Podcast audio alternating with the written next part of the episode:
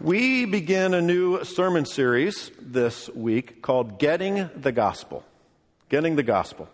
The gospel, as you may know, simply means good news or to proclaim, a proclamation.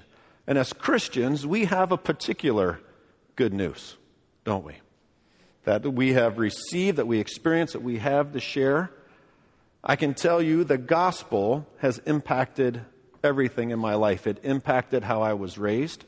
It impacted what college I went to, my career path, my marriage, my kids, my social context, my friendships, the stewardship of my life, how I invest the best of my time, talent, influence, treasures into God's work.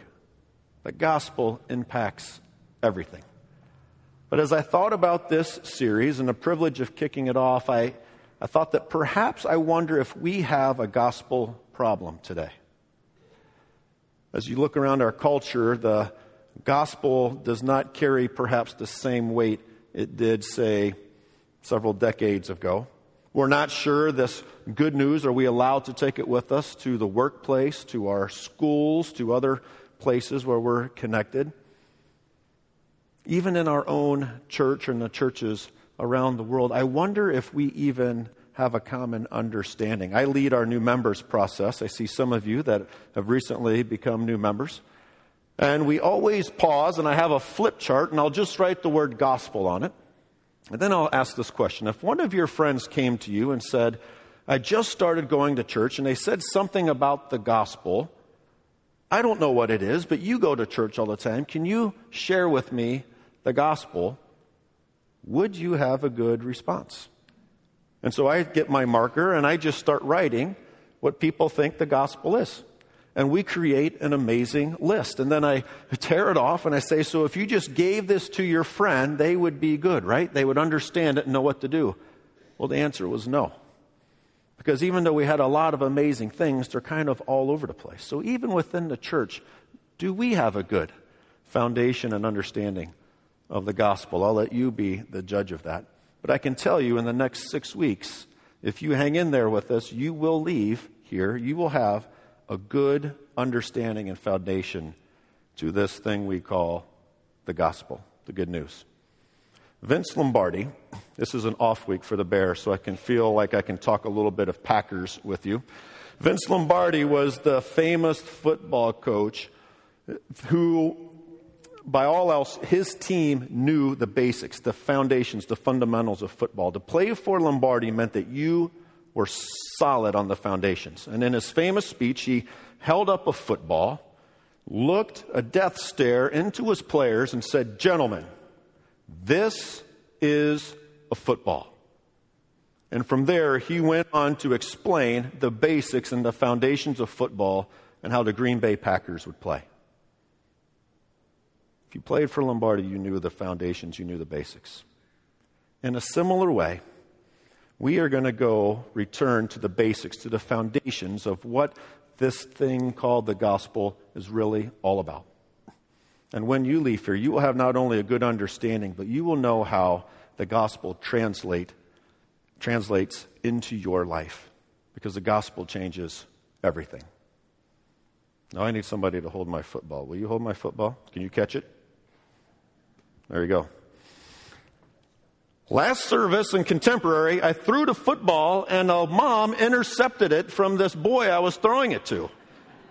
And so I said, maybe the Bears are not off this week. Maybe they are very much alive here with the interception. Anyway, I digress.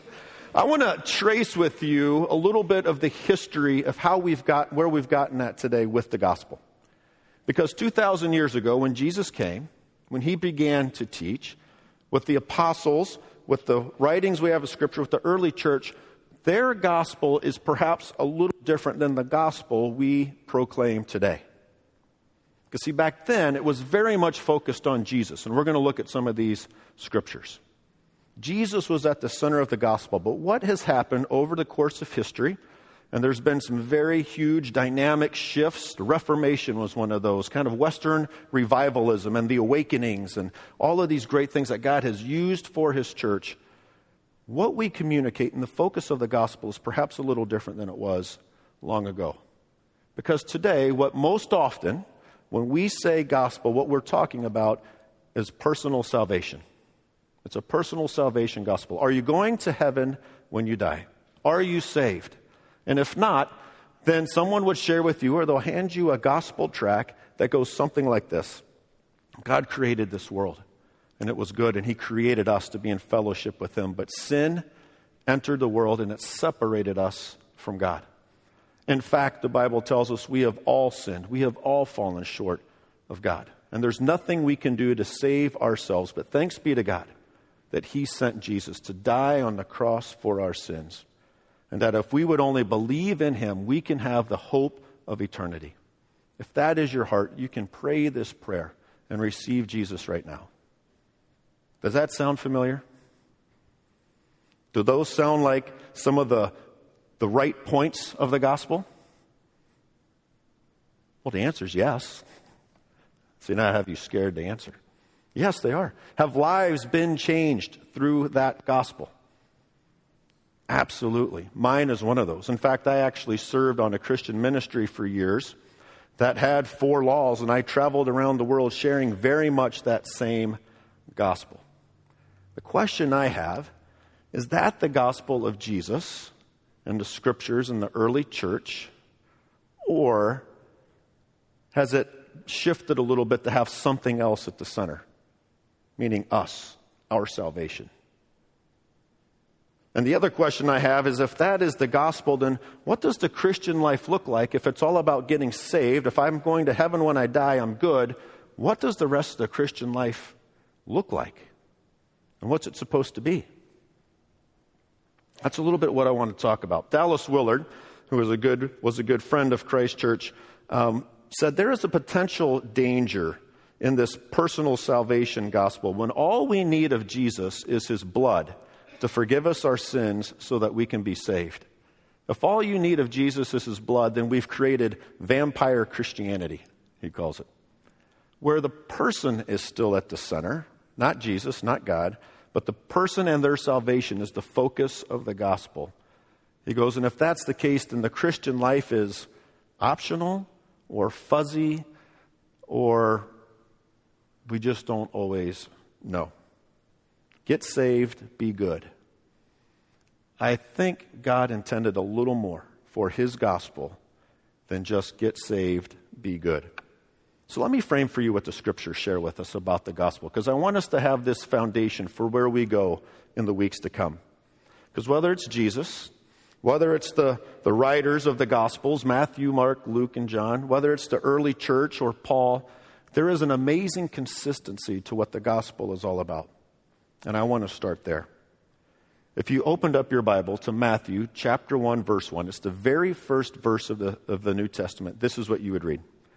This is the genealogy of Jesus, the Messiah, the son of David, the son of Abraham. If you were to flip to Mark, the very next book, chapter 1, verse 1, and Mark would have been written before Matthew, we read this this is the beginning of the good news. This is the beginning of the gospel of who? Jesus, the Messiah, the Son of God, as it's written in Isaiah, the prophet. In those two verses, what we find is that we can't jump from Genesis chapter 3, sin entered the world, to the crucifixion of Jesus, that his blood saves you, because Jesus and that sacrifice would make absolutely no sense because Jesus is rooted in a story of God, a plan that God has been moving through history that is leading to the culmination of something amazing that God Himself is going to enter in, that He's going to bring His kingdom to bear. It's Jesus as Messiah, which means king and ruler. It's Jesus as the Son of God, right? And He's rooted in Abraham and David, the prophets, that all of Scripture is valuable because it gives us what the, it shows us what God has been doing. Jesus himself, if we were to fast forward a little bit into chapter 1 of Mark, we read this. After John had been put in prison, John the Baptist, he had kind of ushered in the ministry of Jesus. Now Jesus is on the scene. This is what Jesus says. it says, Jesus went into Galilee, proclaiming the good news. The time has come, Jesus said the kingdom of God has come near. Repent and believe the gospel. The gospel is about Jesus. The gospel is about God and his kingdom breaking into our world. And Jesus says to respond to this gospel is to repent, to stop keeping yourself at the center, whatever direction you're going, but to put me at the center of your life and to believe in the kingdom that I am going to reveal, that I am going to show you and teach you, that I'm going to invite you into. These verses tell us that we do have a king who rules, that we have a Lord that we must follow, and that through him this good news has with it salvation, absolutely, but also new life and purpose and meaning and ministry and so much more. A, a lifetime of life change, becoming more like Jesus himself. The early church articulated the gospel this way. This is in 1 Corinthians, and this is Paul writing to the church there. And there's many gospeling passages, if you will, throughout the New Testament, and they are all very similar to this. Paul says, Now, brothers and sisters, I want to remind you of the gospel I preached to you. Literally, the gospel I gospeled to you, which you have received, on which you have taken your stand. By this gospel you are saved, if you hold firmly to the word I gospeled to you. Otherwise, you have believed in vain. For what I have received, I passed on to you as first importance. If you want to know what Paul is all about, he's telling you right here as first priority for him that Christ died for our sins according to the Scriptures, that he was buried, that he was raised on the third day according to the Scriptures, and that he appeared to Cephas and then to the twelve and many more. And then in chapter 11, because some people were starting to preach this gospel, very much what he just articulated. He goes, Whether it is I or they, this is what we preach, and this is what you have believed. The gospel was centered on Christ, his life, his death, his resurrection, and his exaltation, and inviting us into his life, into those realities. I think of it like this if, if we were going to, if Jesus was here today, maybe he would tweet, I think it's tweet, I'm not a big tweeter, gospel. And if you double clicked on gospel, the page that would pop up would be Jesus himself. It would be Jesus as the Christ. It would be Jesus completing the story of God and ushering in a new day. A new day that connects us to the very realities of God Himself. And to do that, the invitation was simple Jesus said, Follow me. Follow me. Jesus didn't say, Believe a few things about me so you can go to heaven when you die. Jesus says, Follow me, and you will find life, both now and forever. So, if the scripture is about, the, the gospel and the scripture is about following Jesus into his kingdom, then the question is, where exactly are we going with him? And that is a good question because that is the focus of our sermon series. I like to think of it as an MRI. Some of you may have had some MRIs. I had an MRI on my shoulder. I had some old baseball injuries that needed fixed. And so uh, there's this one reality of my shoulder, but within it, there's these images that you get to see in an MRI that actually shows you these multiple dimensions, many, these things that are going on within this one reality. There were a couple of things wrong in my shoulder, but there were also some things that worked right. But the MRI gave images of this one reality. In the same way, the gospel is kind of like an MRI. We have these, these interworking dimensions that are happening in our life that is far more than just being saved. Dan Meyer, in his book Witness Essentials, uh, presents the gospel as an acrostic to show us, kind of an MRI form, what is happening in the reality of the gospel in our lives. And this is the template for our sermon series. This is what he says the gospel is getting right with God. Justification is the fancy word for that. And it begins there. But it's also overcoming our character flaws, sanctification. It's setting a course for our life by reliable truth. That's the, the it's revelation, it's the reality of the scriptures and the spirit in our lives. It's participating in the renewing of this world, it's redemption and reconciliation. It's enjoying life beyond death, resurrection, both now and forever.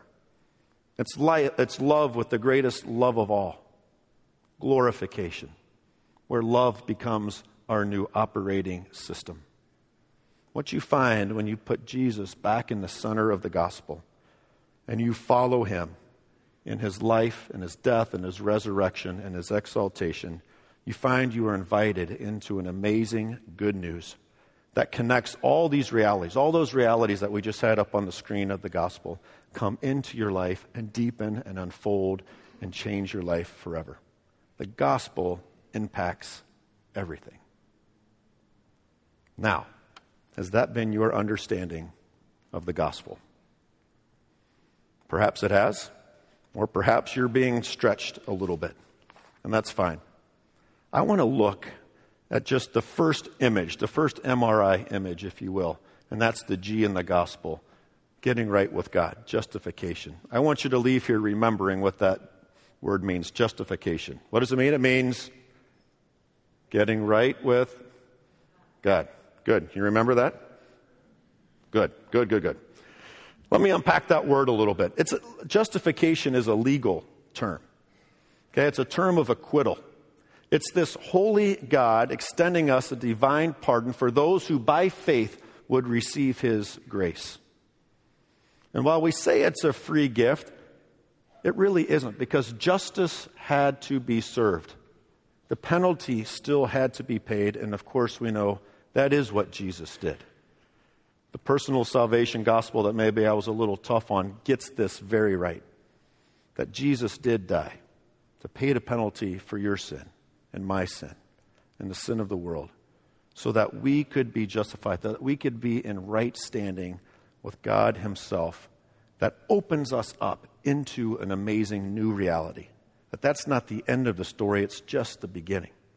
I want Scripture to just speak to you about this reality because all of those words the, of, within the gospel, the gospel MRI, you will see and hear in these amazing verses. In Romans chapter 3, we read this The righteous, this righteousness, being right with God, it's given through faith in Jesus Christ to all who believe. There is no difference between Jew and Gentile, for all have sinned and fallen short of the glory of God and all are justified freely by his grace through the redemption that came by Christ Jesus.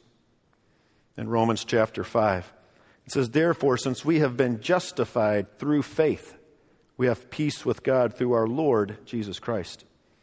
But God demonstrated his own love for us in this while we were still sinners, Christ died for us. Since we have now been justified by his blood, how much more shall we be saved from God's wrath, the penalty of sin? through him. For if while we were enemies, we were reconciled to him through his death, through the death of his son, how much more, having been reconciled, shall we be saved through his life that we are connected to? Not only is this so, but we also boast in God through our Lord Jesus Christ, through whom we have now received reconciliation. The relationship is restored. In Titus chapter 3, we read this But when the kindness, and love of God, our Savior, appeared, He saved us, not because of the righteous things we've done. That's moralism. And if anything, moralism may be the great threat to the Christian faith because so many people walk around, even within the church, saying, What does it take to go to heaven? The question goes, Well, I just try to be a good person. Right? The scripture says it's nothing good that we do that saves us but it's because of God's mercy. He saved us by the washing of rebirth and renewal of the Holy Spirit's new life. It's what baptism pictures with the death. We die with Christ, right? So that we could rise to a new life being connected to Him, whom He poured out on us generously through Christ Jesus, our Savior, so that having been justified by His grace, we might become heirs having the hope of eternal life.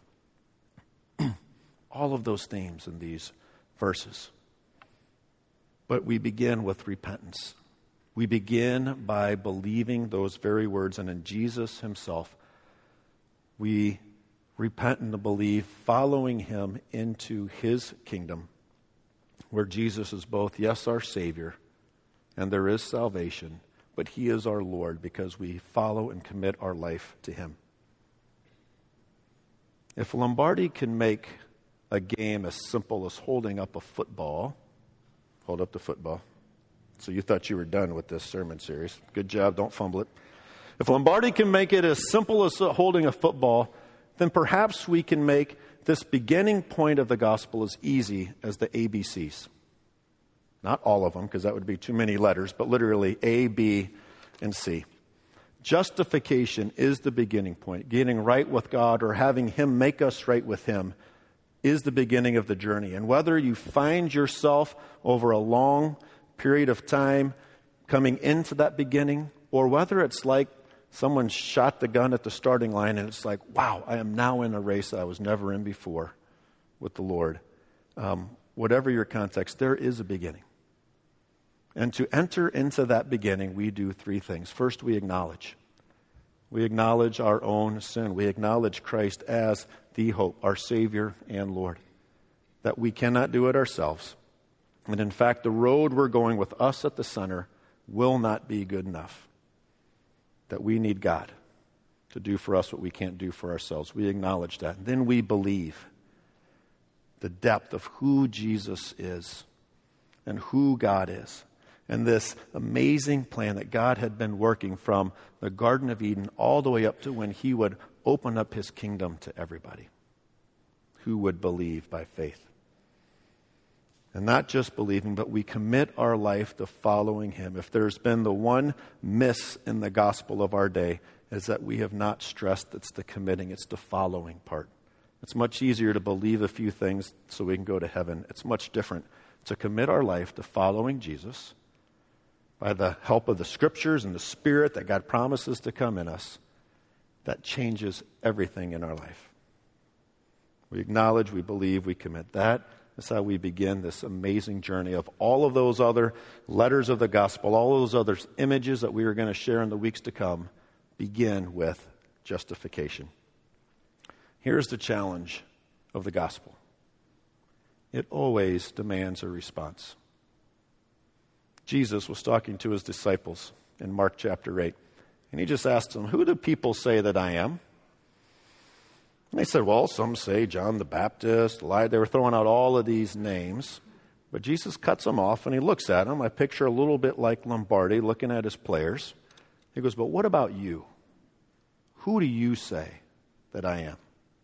And that is the question asked of every single one of us. The words we have heard this morning, today, they call us to a response in some way. For you, your response may be, Thank you, God, that you have come into my life.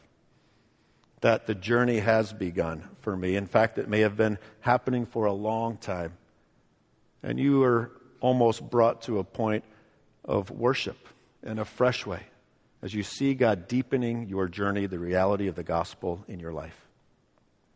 Perhaps your response is, I'm on my way towards Jesus. I, I, I, don't know that I've begun with Him, but I am exploring it. I am seeking it. I, I, I want it.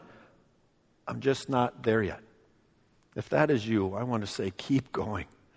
Because God is doing an amazing thing in your life. If there's questions, if there's barriers, talk to your friends, your Christian friends, talk to your pastors.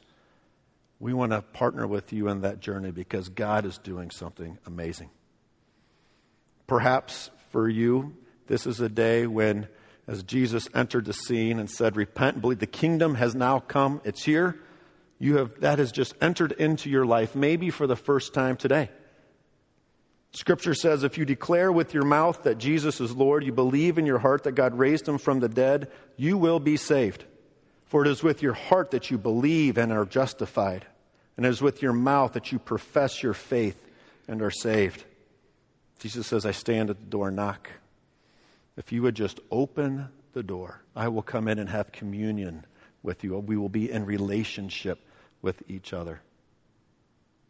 If you are opening that door, if you are confessing that great confession this morning, then heaven rejoices, and we rejoice with you.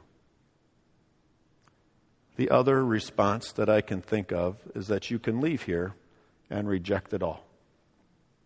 Like the thief on the cross who, re, who cursed Jesus like the Pharisees, religious leaders, and others who just couldn't have Jesus, and so they had to push him away to get him out of their life.